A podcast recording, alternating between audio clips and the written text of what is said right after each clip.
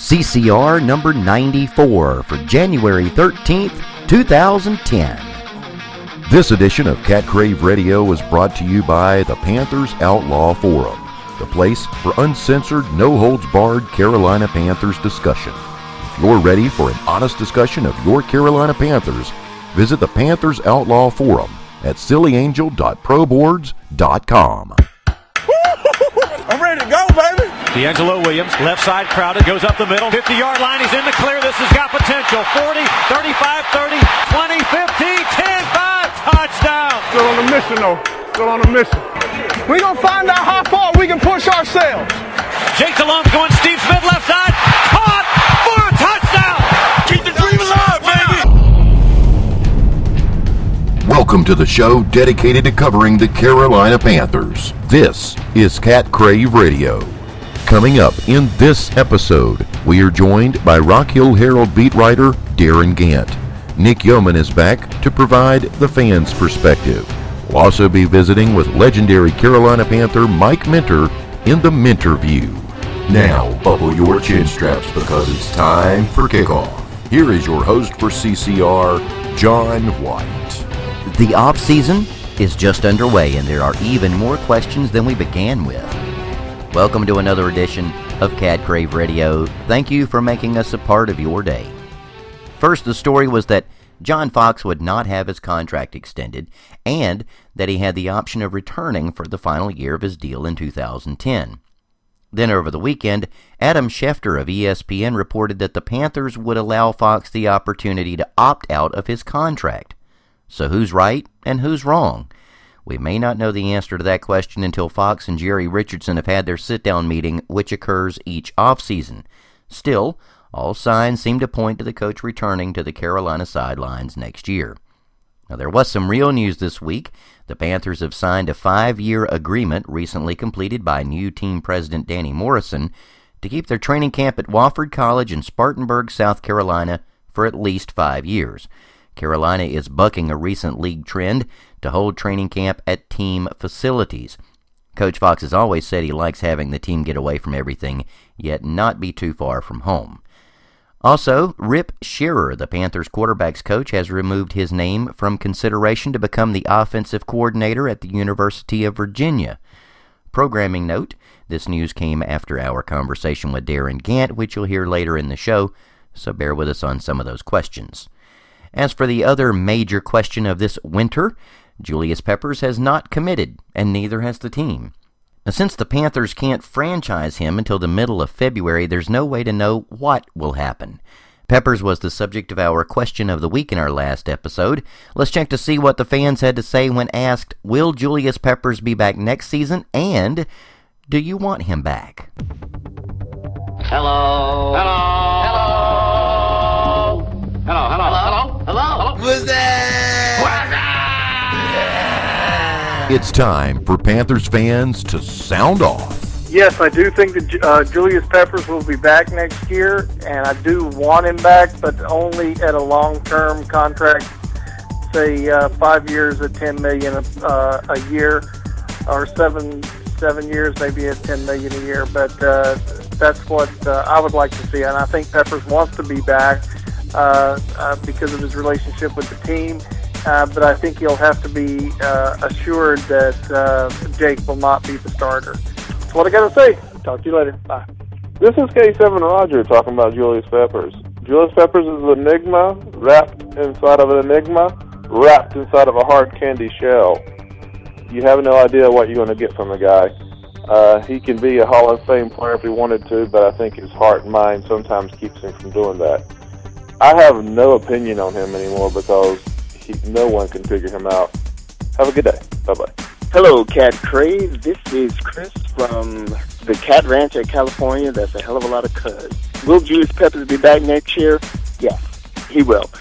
For the simple fact that I think he realized that a lot of people out there are worried about his age. He really didn't get what he was looking for as far as a free agent team this season. But I think he found what he was looking for in a defensive scheme that he can work with. So, I really do think he'll be back next year, and I think he's going to play his heart out for us, bottom line. So, to sum up, Julius will be back next year, and he will do all he can for us. And hopefully next year, we'll have one of those seasons that gets us into the Super Bowl. Please, God, let us get into the Super Bowl. I'm tired of being everywhere outside of Carolina and having to explain why I like the Panthers. So, thank you and goodbye. Our thanks to everyone who called in, and of course, thanks to all of you for listening. Now, next week, we figure why not. So, let's go ahead and talk about the other elephant in the room. For our next episode, the question of the week is this. If John Fox leaves, who, besides Bill Cowher, would you want as the head coach? That's right, no Bill Cowher. Name anybody you want, just not the chin. Call us on the CCR hotline at 206-350-9673 and let us know who you would like to see pacing the sidelines for the Panthers next season should Fox leave town. Again, the number is 206-350-9673. Call us up and sound off. Brady in the gun. And he throws up and out to the right. Intercepted by Chris Gamble. Favre pumps it to the right. He's got a receiver open end zone, but it's intercepted. Chris Harris takes the snap. Fires to Fitzgerald. Deflected and intercepted. Richard Marshall. Here's the retreat by Freeman. Steps up in the pocket. Aims over the middle. Picked off. Intercepted. Godfrey's got it. Upfield 30. Crunched at the 30-yard line. It's time once again for the Panther preview. We continue to call it that. Excuse me, I continue to call it that because I can't come up with anything better to call it.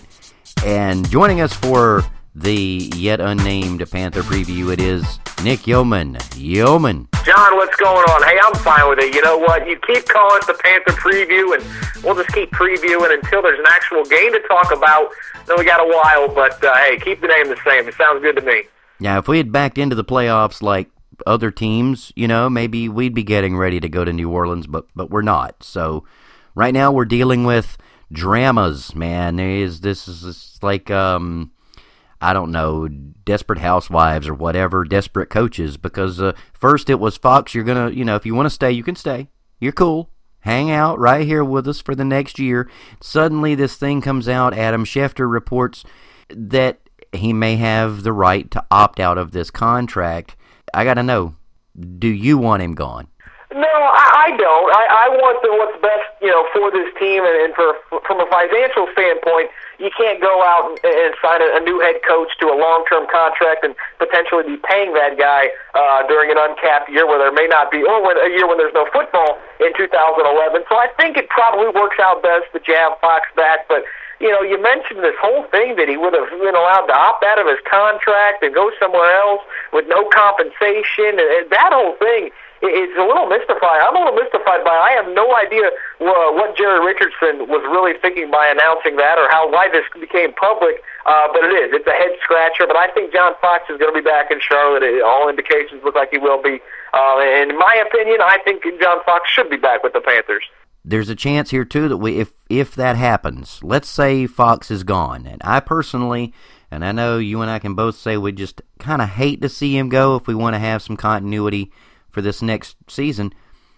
Maybe you got to hire from within. If you're going to do it, name your one guy who's on the staff who you would like to see, if we have to do it, take over. Oh, boy. I guess this is pick your poison. I guess I would say Ron Meeks. He's a veteran coach in the National Football League. You know, I like what he did with the defense. I think he did a pretty good job making this defense go from, you know, the fallout that they had at the end of the season 2 years ago to having a pretty solid defensive unit this year. I know the big talk is about offensive coordinator Jeff Davidson, but I just would hate to see Jeff Davidson get a chance to coach this team because he has not shown me anything from his play calling. So I think if I had to pick one, it would be Ron Meeks. But boy, that's really picking your own poison. I don't know if there's a right answer there. Yeah, and I kind of lean the way you're leaning, so I think we're on the same page there. But getting ready to look ahead, I mean, this offseason, our offseason technically has started, and technically it hasn't. The NFL has yet to roll over the calendar to the 2010 season. We're going to break down the team position by position, area by area, for the next 7 weeks, starting with this week's show, and we wanted to start with the cornerbacks and the safeties. Break down the secondary kind of player by player and kind of see how we stack up. So we'll start at cornerback. I like the guys we've got, honestly. Richard Marshall, starter. Chris Gamble, starter. The odd thing is that Marshall would be, under the old league rules with the CBA in place, the guy would be a fourth-year veteran who would be coming out from under a rookie contract and would be a free agent. But both guys, 16 starts. Your take on Richard Marshall and Chris Gamble? You know, I think the cornerback spot, I think it's fairly solid. I think you have a solid number one in Chris Gamble. Is he deserving of that shutdown corner, big contract that he got a year ago? I personally don't think he is, but he is a very good player and one that the Panthers should have complete confidence in when he's out there on the field. But the other spot there with Richard Marshall, I think you've got a bit of a question mark. I think he's a solid player, but at times he looked like he wasn't really ready to be a starting cornerback in the NFL. I mean, he didn't give up a lot of big plays. He had some solid tackling, but really I don't know if he is that true number two. The nice thing is, though, John, you've got some guys behind him in a Captain Munnerlyn where, you know, if he's not that number two cornerback and you're not going to be able to roll with Richard Marshall, you've got some young guys behind him. But I think really the cornerbacks are solid for this team right now. You know, you mentioned that Chris Gamble, and you're right. I mean, he has not put up the numbers like, I mean, if you're going to pay a guy to be a shutdown corner, a Darrelle Revis type, even a Charles Woodson, who just won Defensive Player of the Year, by the way. If you're going to pay a guy to do that, you want to see the numbers out of him. But here's my question. If he's not looking like a shutdown corner, I'm wondering if it's because the team doesn't allow him to be. And we play this even last year and the year before. We played a lot of zone defenses. Now it's that Tampa 2, the cover 2 zones. He doesn't really get a chance to go mano a mano against the other team's number one. I mean, do you see it that way, or do you think maybe he's just not quite as good as we thought? No, I think it's a little bit of both, but I would probably lean towards the idea that you brought up, the fact that when you play that zone defense, you don't get those one-on-one opportunities. You cover a specific part of the field, and you know, Chris Gamble's done a good job adapting to it. This entire secondary's done a good job adapting to Ron Meeks' system, and I think that says a lot about the players that the Panthers have on the roster right now. But it is. It's tough that when you're going to switch it up and you're going to change, you're going to go to a zone defense. You'd hate to pay Chris Gamble that big money, and you're not going to see those big-time numbers. But at the same time, though, he would be a guy you would hate to lose. If Chris Gamble were ever to get hurt, the secondary you would think would be in trouble because he certainly is a number one corner. Is he a shutdown guy? Who knows? You know, a lot of times guys are just one season away from being a shutdown corner, and that title gets thrown around quite a bit. But I think he's a solid player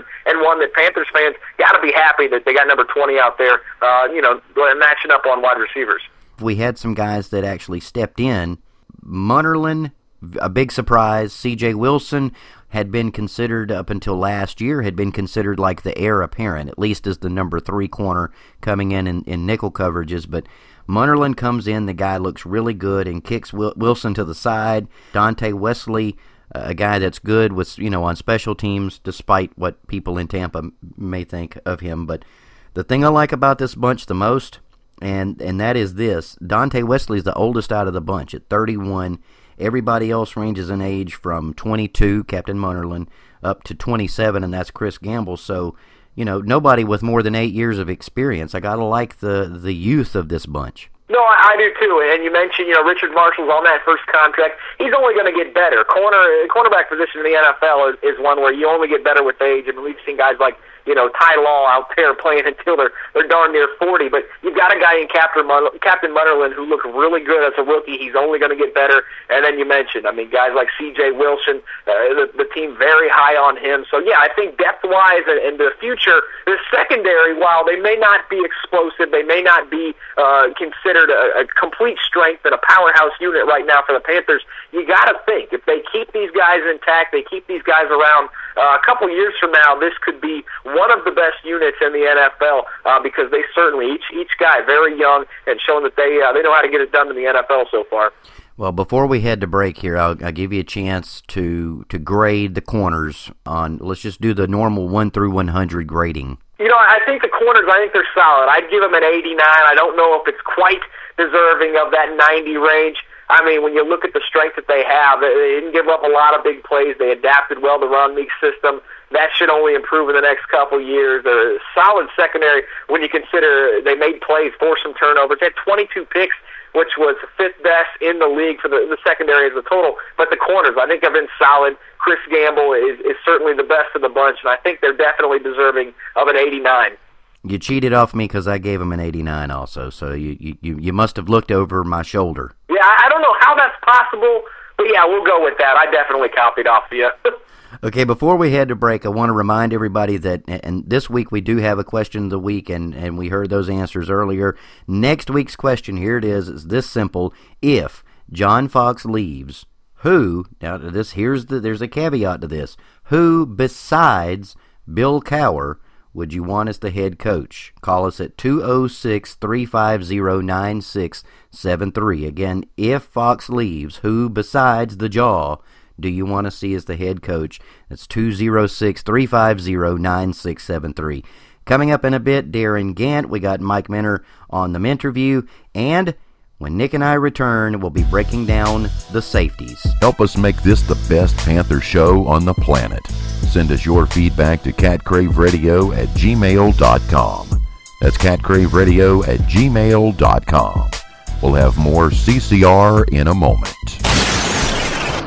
To be a good father is the most important job in a man's life, but it doesn't have to be hard. Play catch, go to a park or visit a zoo. Help your child with their homework. Sit down together for dinner. Ask them how their day was. Things get busy, and sometimes we all fall short, but the smallest moments can have the biggest impact on a child's life. Take time to be a dad today. Learn more at 1-877-4DAD-411 or visit fatherhood.gov. Brought to you by the U.S. Department of Health and Human Services and the Ad Council.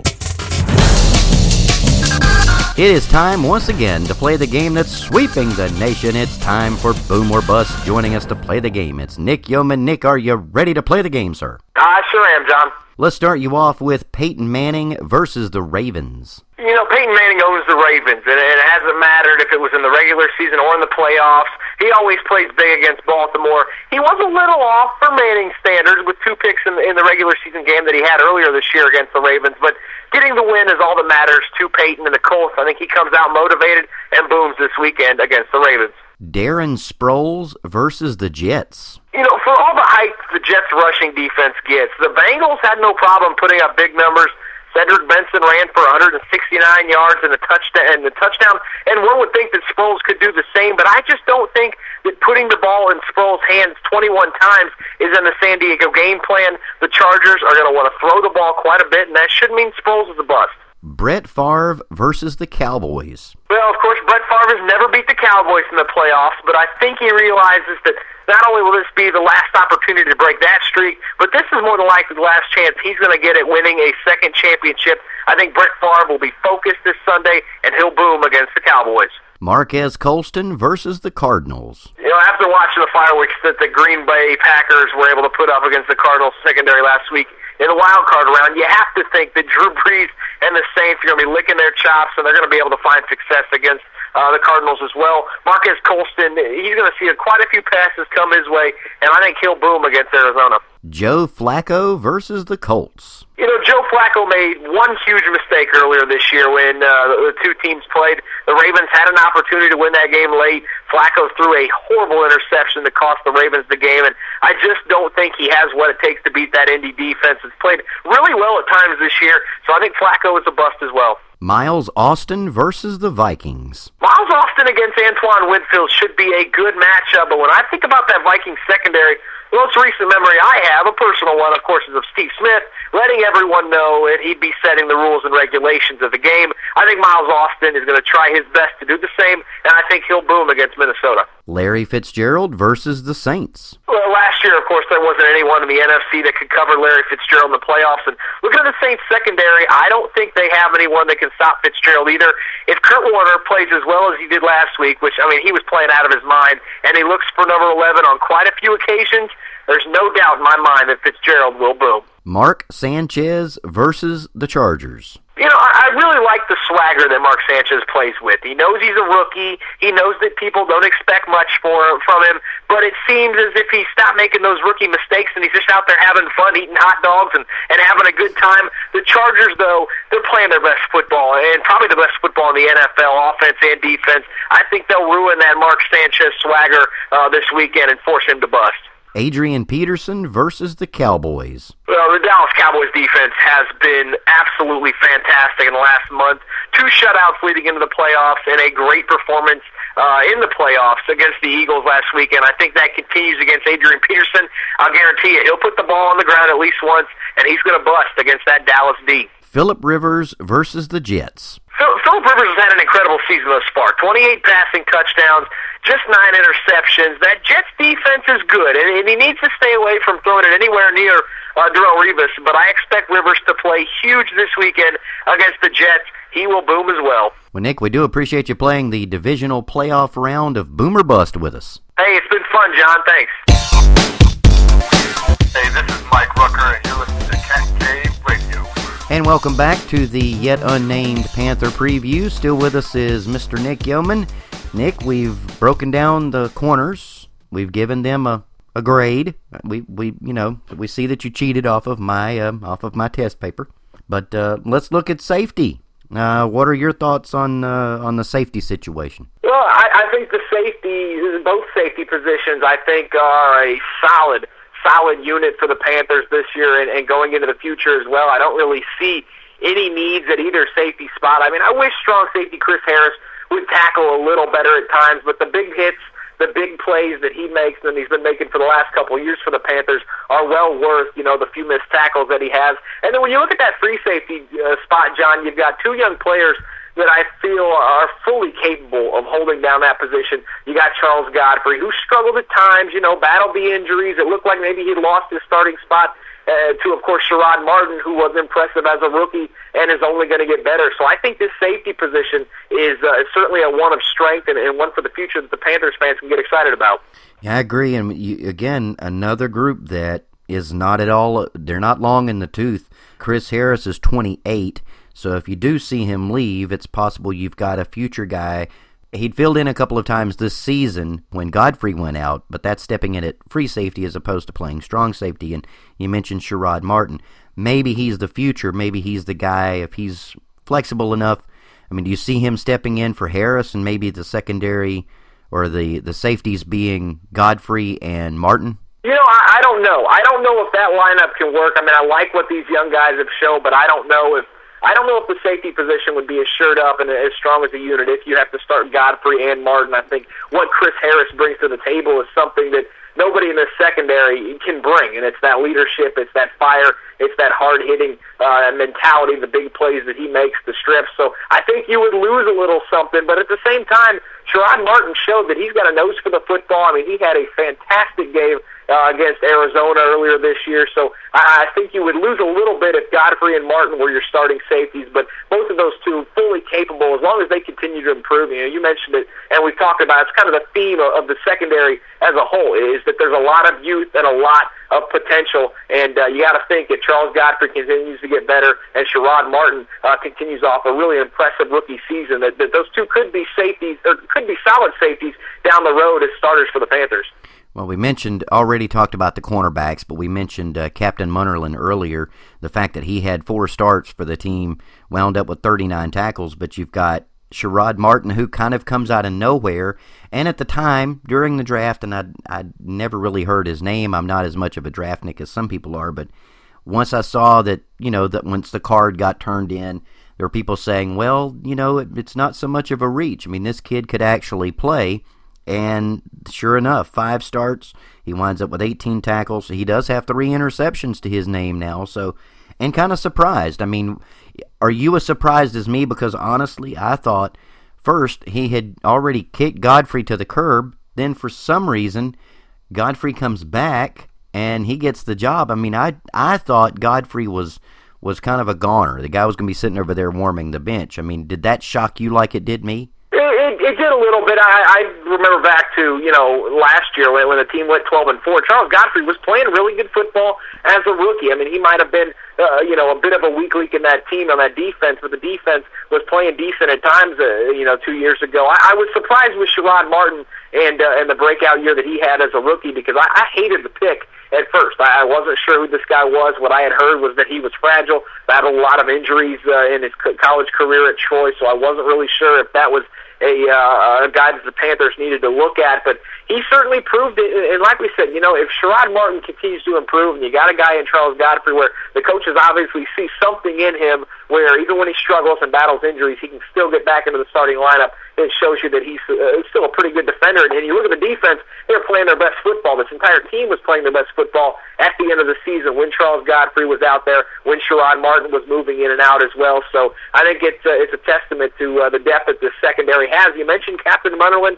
You got two guys in Munnerlyn and Sherrod Martin that, you know, show that they can play corner and safety, and that's something that's going to help the Panthers in the long run. Okay, let's see if you cheated off me this time. I know you cheated off me for that whole grade thing on the corners. We saw that, but let's just see if our grades look the same for the safeties. You know, I'm going to give the safeties a little bit lower grade than the corners. Not much though. I think really this secondary as a whole, just solid all around. I don't think there's a lot of weak spots. I'm going to give the safeties an 85 as a total. I think, you know, you got a guy in Chris Harris that he has to miss tackles here and there. I mean, I don't think you can look at anyone in the safety positions, any of the guys that have moved in and out of the lineup, and say, well, they don't have their flaws. I mean, everybody's got their flaws. You don't have a solid guy like Chris Gamble, but I think it's good enough to get the job done. I think they're well deserving of an 85 and a unit that I think is going to continue to get better as long as you avoid the injuries.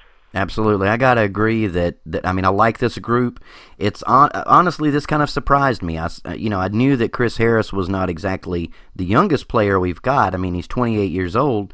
Oddly enough, he's got 5 years of NFL experience. I thought he had more than that. But you got Harris and Godfrey as the starters. If nothing else, you know you've got a future guy who can really contribute to the team. I like Sherrod Martin. Love the kid. And Quentin Teal, who is, he's okay in a pinch and a decent special teamer. So I like the group. Nobody over 5 years experience in the league and a rookie. So they're going to grow together. But I'm going to have to go 87. So I guess you didn't cheat off me this time, right? Yeah, just a little off, but I think we've got similar scores. You know, it says a lot about this unit to have them right there in the 80s is something Panthers fans got to be excited about. Yeah, you average out to an 87, I come out with an 88. There you go. Well, and again, and I if you add this up, you realize this group has an average age of 26 and average experience in the NFL of 3.7 years, so the secondary is young. Yeah, and I think going into the off season, you don't want to touch it. Don't touch the secondary. Don't mess with it. I don't think you need to bring in any free agents. I don't think it's a position where either one, the quarterback or safety, that you need to touch with the draft either. I think it's just a good unit that's only going to get better. And yeah, I mean, when you talk about the age, the young guys, they're going to be a solid team down the road. Okay, and everybody, don't forget the question of the week, the one for next week. We hope to hear from as many people as possible. I know you all love John Fox, right, as much as all of us do, but if John Fox leaves the team, who besides the Jaw, who besides Bill Cowher do you want to see come in and take his place? You want to hire from within? You want to hire from outside? Who do you want to see take over if Fox leaves? The number is 206-350-9673, so don't forget to call us this week. Now, Nick, before we wrap this up, I mean, you want to come back next week and talk some offensive linemen? Yeah, that sounds great. We've got a lot of positions, a lot of stuff to talk about. I'd love to come back next week. All right, and if we can tuck you into sticking around for a little pick-em action. Hey, sounds good, John. I appreciate it. I'll be back. There's only one Cat Crave Radio. Our guest now is Rock Hill Herald beat writer Darren Gant. Darren, welcome back to the show. How you doing, John? Happy New Year, buddy. Doing great. Yeah, Happy New Year to you, and what a way to start off our year out of the playoffs and all of the news and the rumors and all this stuff floating around. It's, you know, first we hear Fox has the option to come back. You know, Fox can return if he wants. Then we hear, wait a minute, he could opt out. We're going to allow him to opt out of the contract. I mean, what in the world is going on here? Well, I think long story short, we can cook this down into a couple of things. they were not going to fire John Fox. That was never going to happen.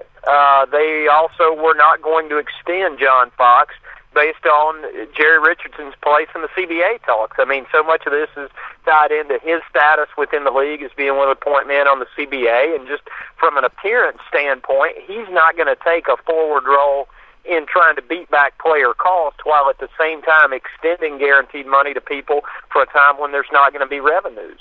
We also know that John Fox was plenty hot under the collar about this, and, you know, John's a proud guy. John's got an ego like any competitor, and John believes he shouldn't have to, you know, in John's mind, this is kind of making him walk in with his hat in his hand, and he doesn't think he ought to have to do that. And I think there were a lot of people on his staff who he made that clear to. I mean, there were a lot of guys going into that last game. You know, this thing's coming at you from about 1 million different sources now, but the one thing that I reported pretty consistently over the last couple of weeks was it was no secret among the staff that he wasn't happy about this, and a lot of them thought he was setting himself up for a move elsewhere.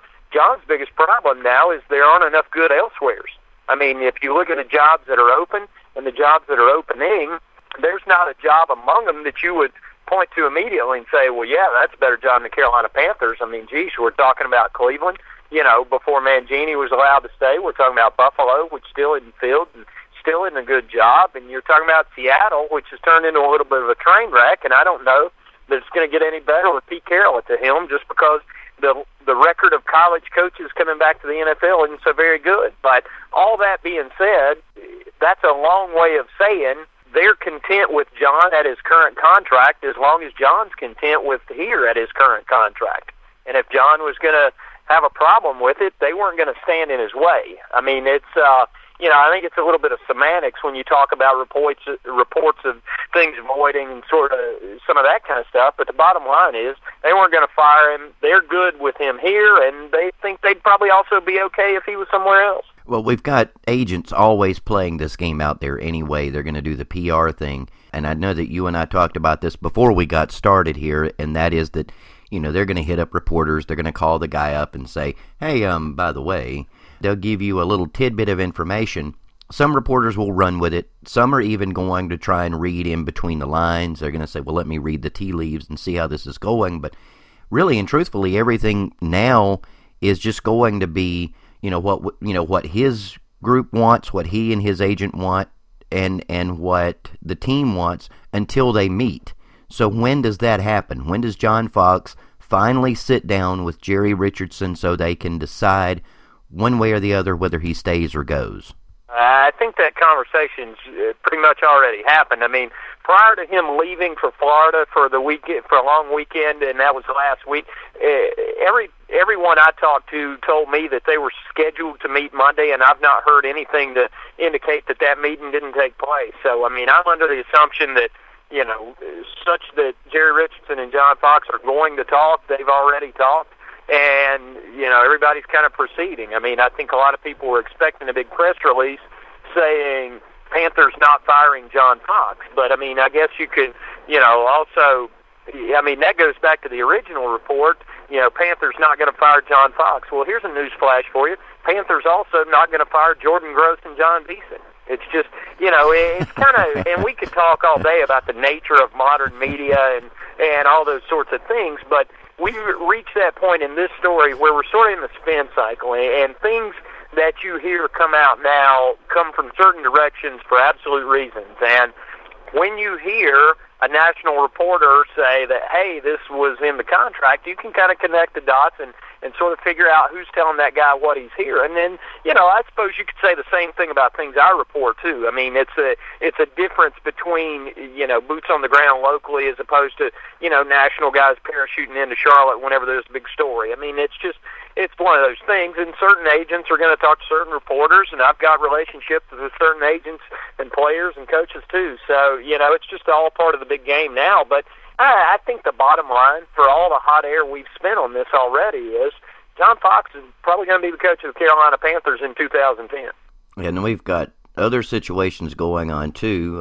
Quarterbacks coach Rip Scherer may or may not wind up going to Virginia and being their offensive coordinator.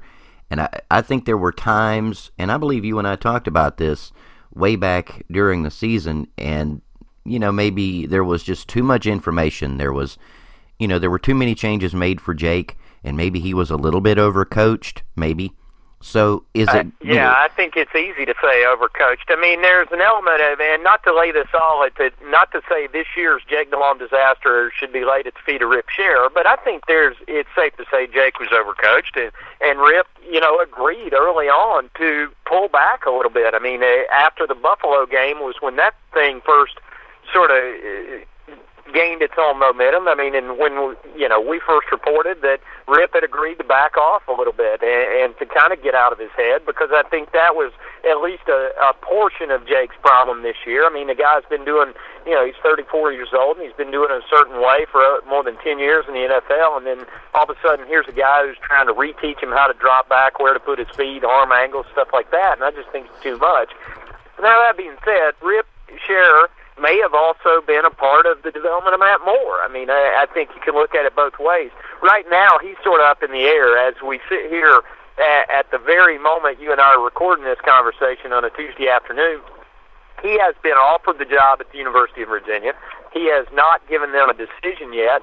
Right now, the coaches of the college world are all down in Orlando at the big job fair, the APCA convention, and I think that, you know, UVA would probably like to get something done sooner rather than later. I think the wild card in this for Rip Scherer is, and I haven't been able to get a straight answer on this, is Pittsburgh Steelers.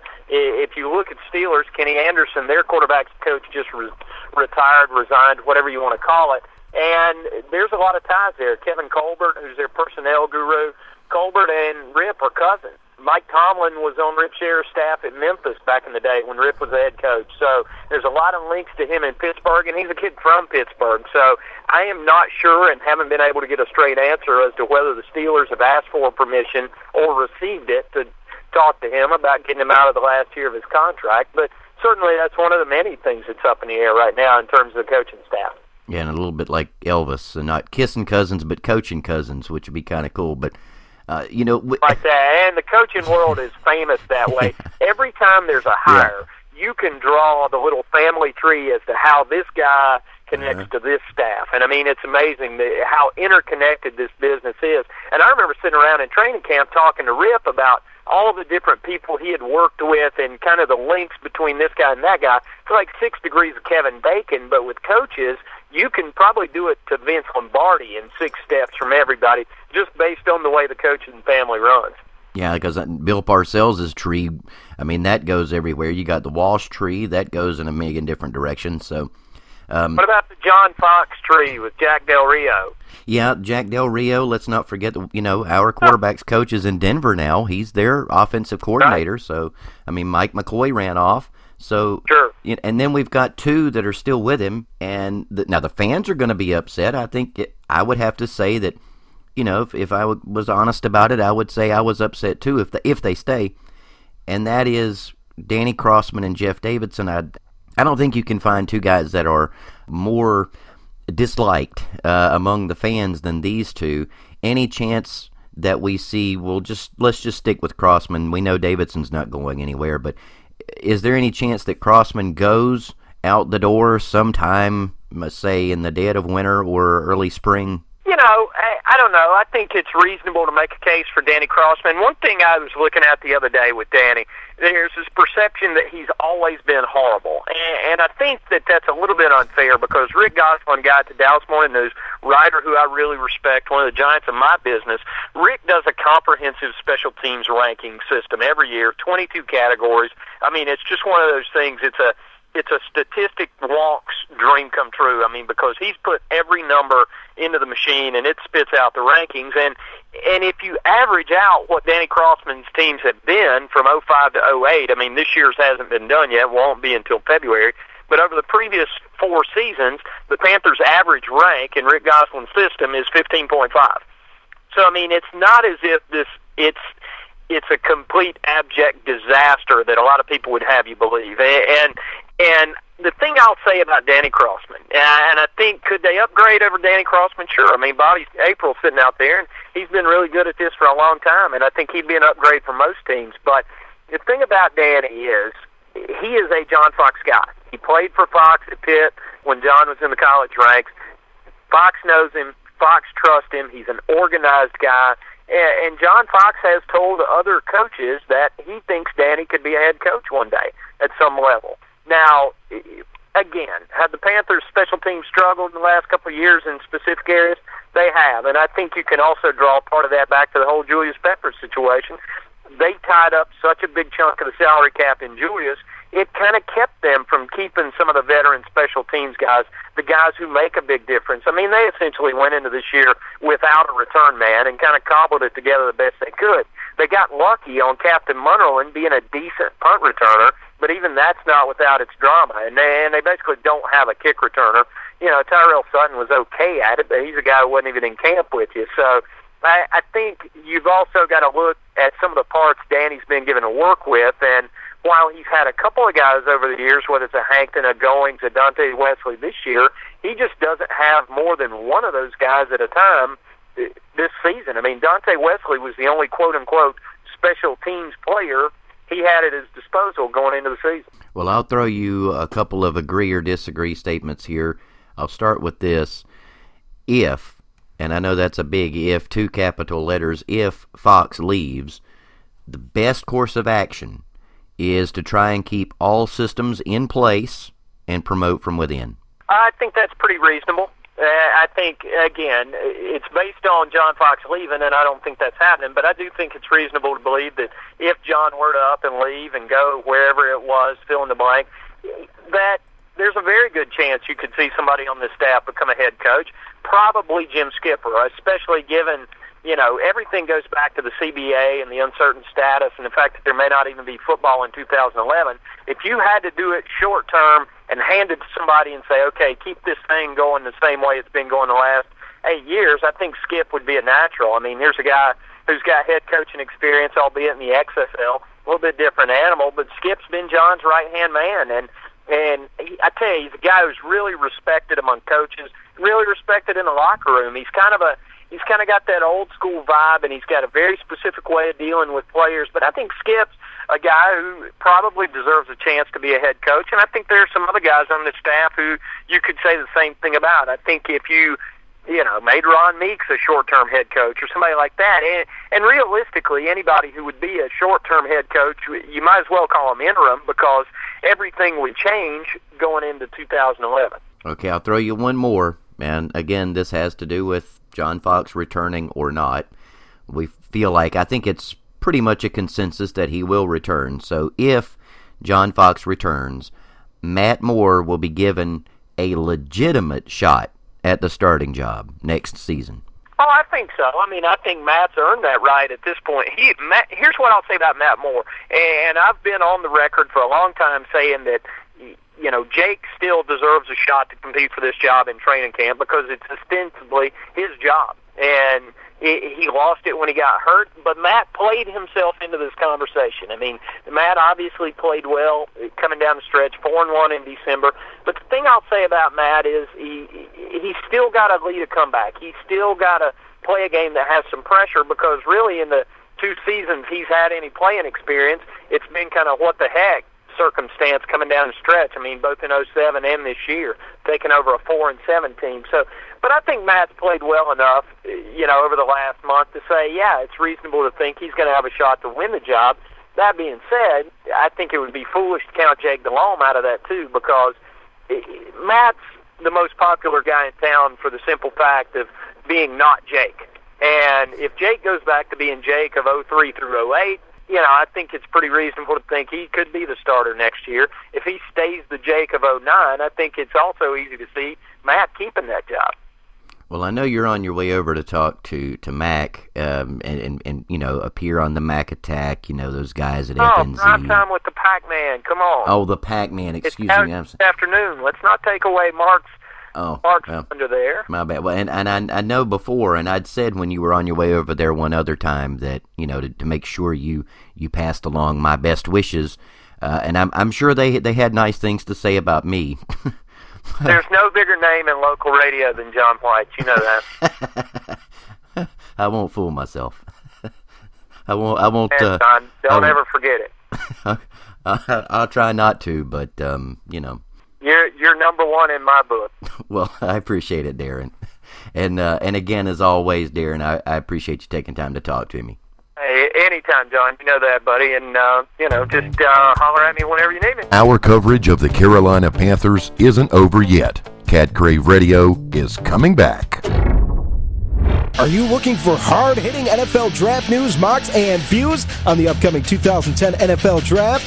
Look no further than NFLMocks.com. Get the latest on your favorite prospect, what your favorite team will be doing on draft day, plus the opinions you've come to love at NFL Mocks. With a big board, underclassmen list, and draft database, NFLMocks.com is your one-stop shop for anything NFL Draft. Covering the 2010 NFL Draft with class, it's NFLMocks.com, part of the Fansided Network.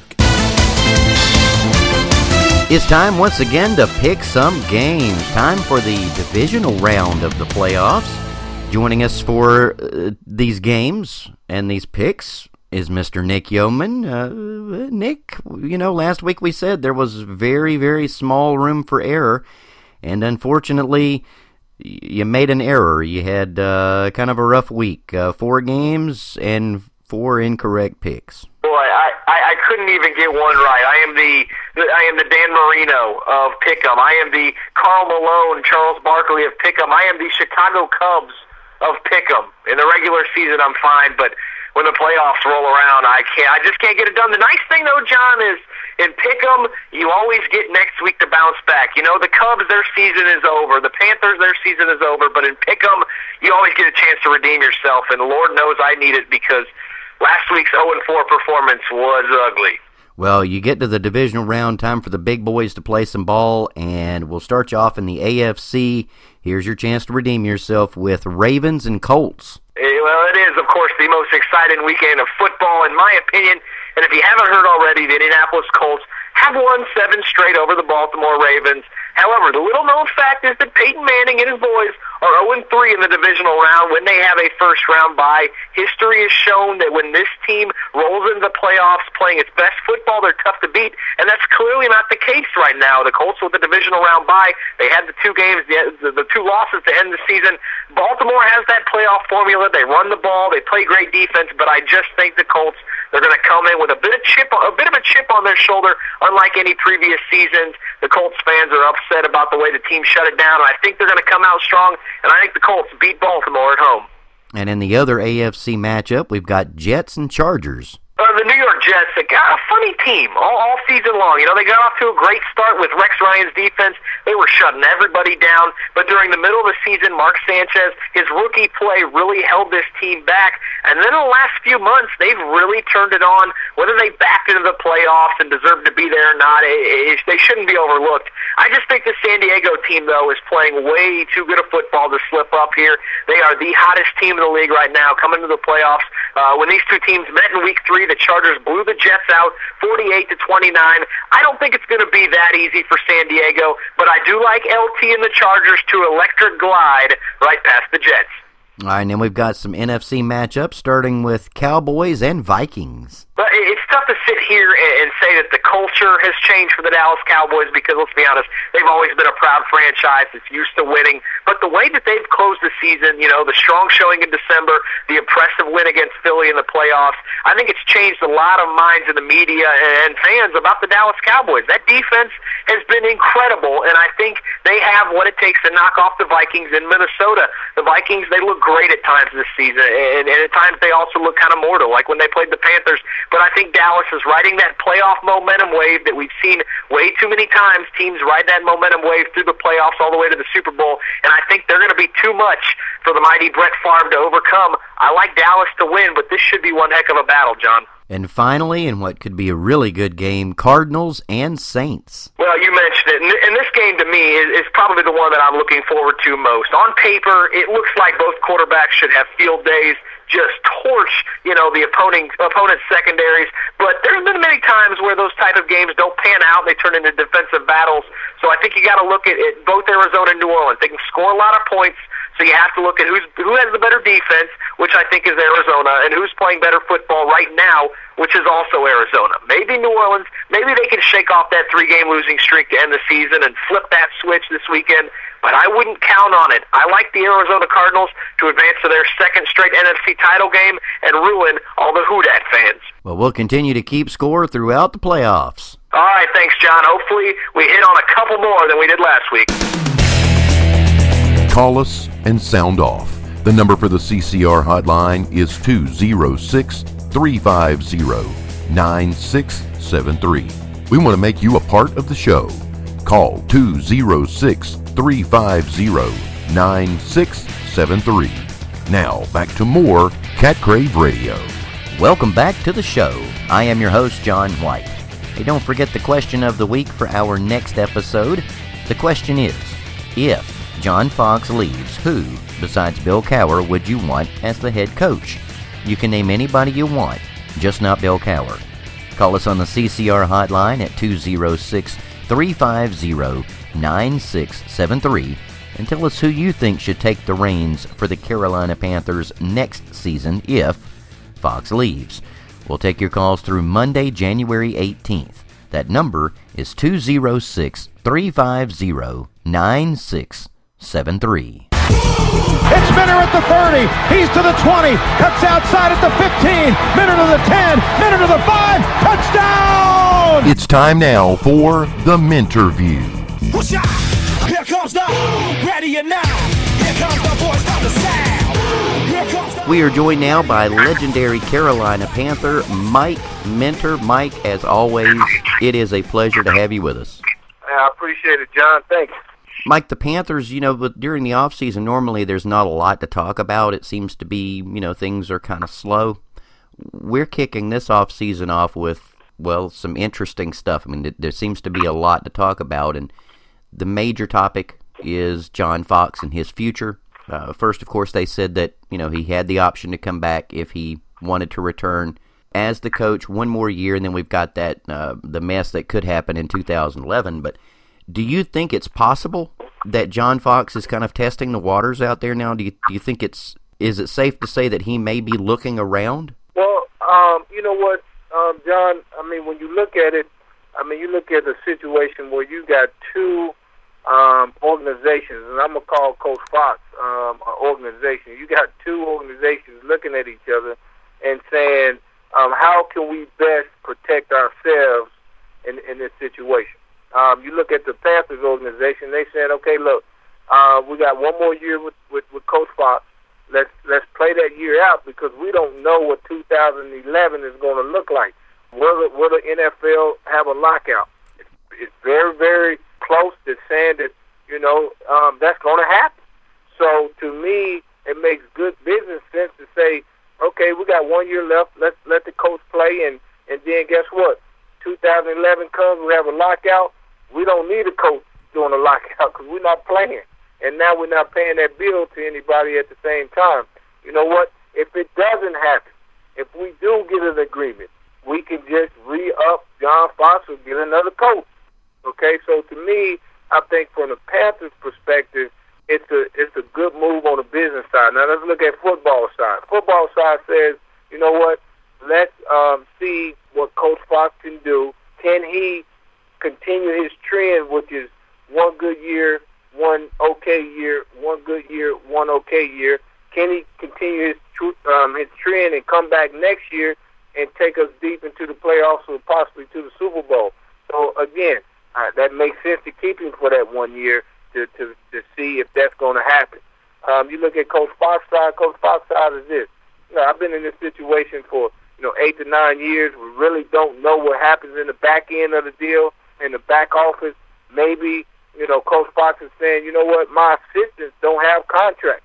I would love for my assistants to be knowing that they're going to be here. At least I know who I'm working with, and I'm not going to lose all my assistants like I did last year.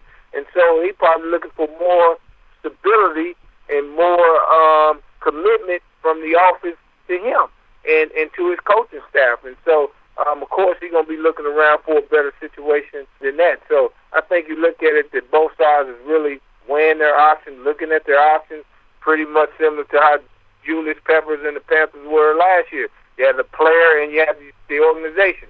Now you got a coach in the organization. Man, this is all a business. I can just tell you that.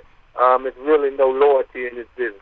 there's so much money involved. You know, it's not necessarily just, and we've talked about loyalty before. Coach Fox has shown loyalty to players, but you can take something like that in this sport so far, but only so far, because it is a business. And you mentioned Julius Peppers, and he was actually the next person I wanted to talk about because, okay, he comes out of the season, he got a bonus because he made the Pro Bowl, so you throw roughly $1.5 million on top of the, I think, $16.7 million he had made. If he comes back, especially if they put the franchise tag on him again, for 2010, he's going to be making $20 million or a little more.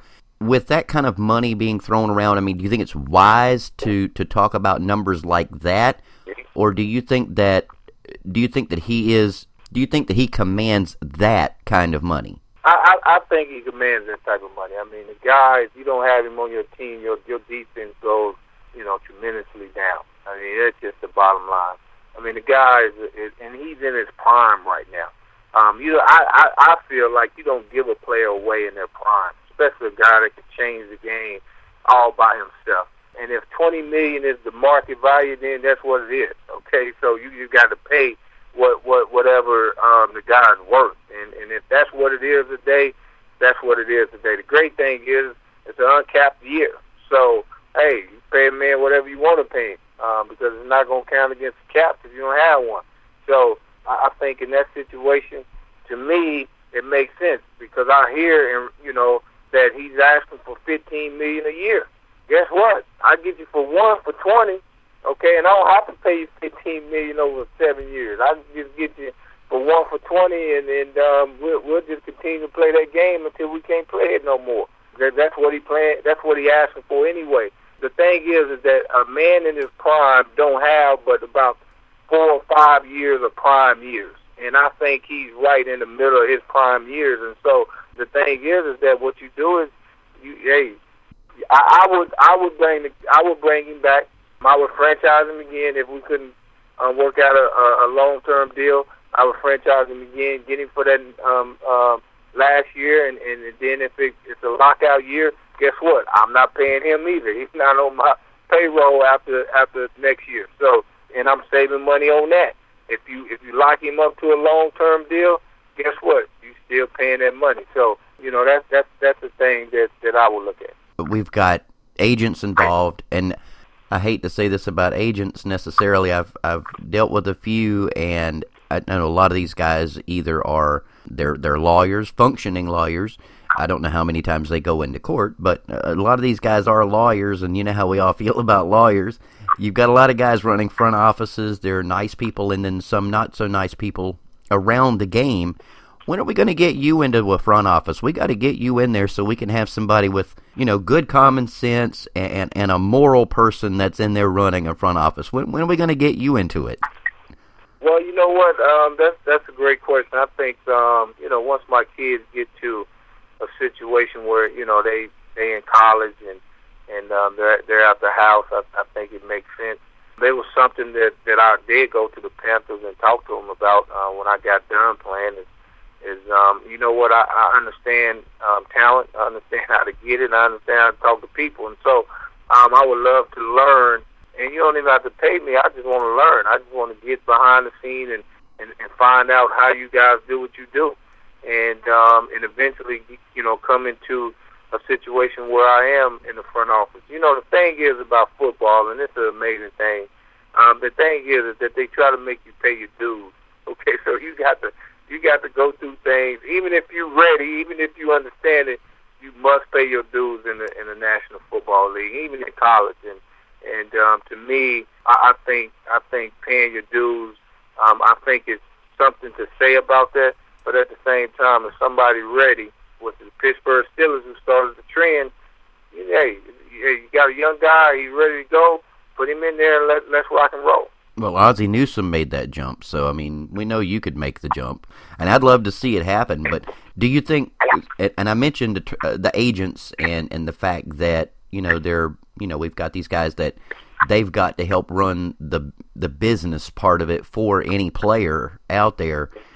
Do you think in some ways, because of the way the game is structured, the business side of it, do you think the agents are holding too many of the cards in some cases? Oh, absolutely. Absolutely. I mean, that's, and they know that. I mean, that's why the business of agency was even created.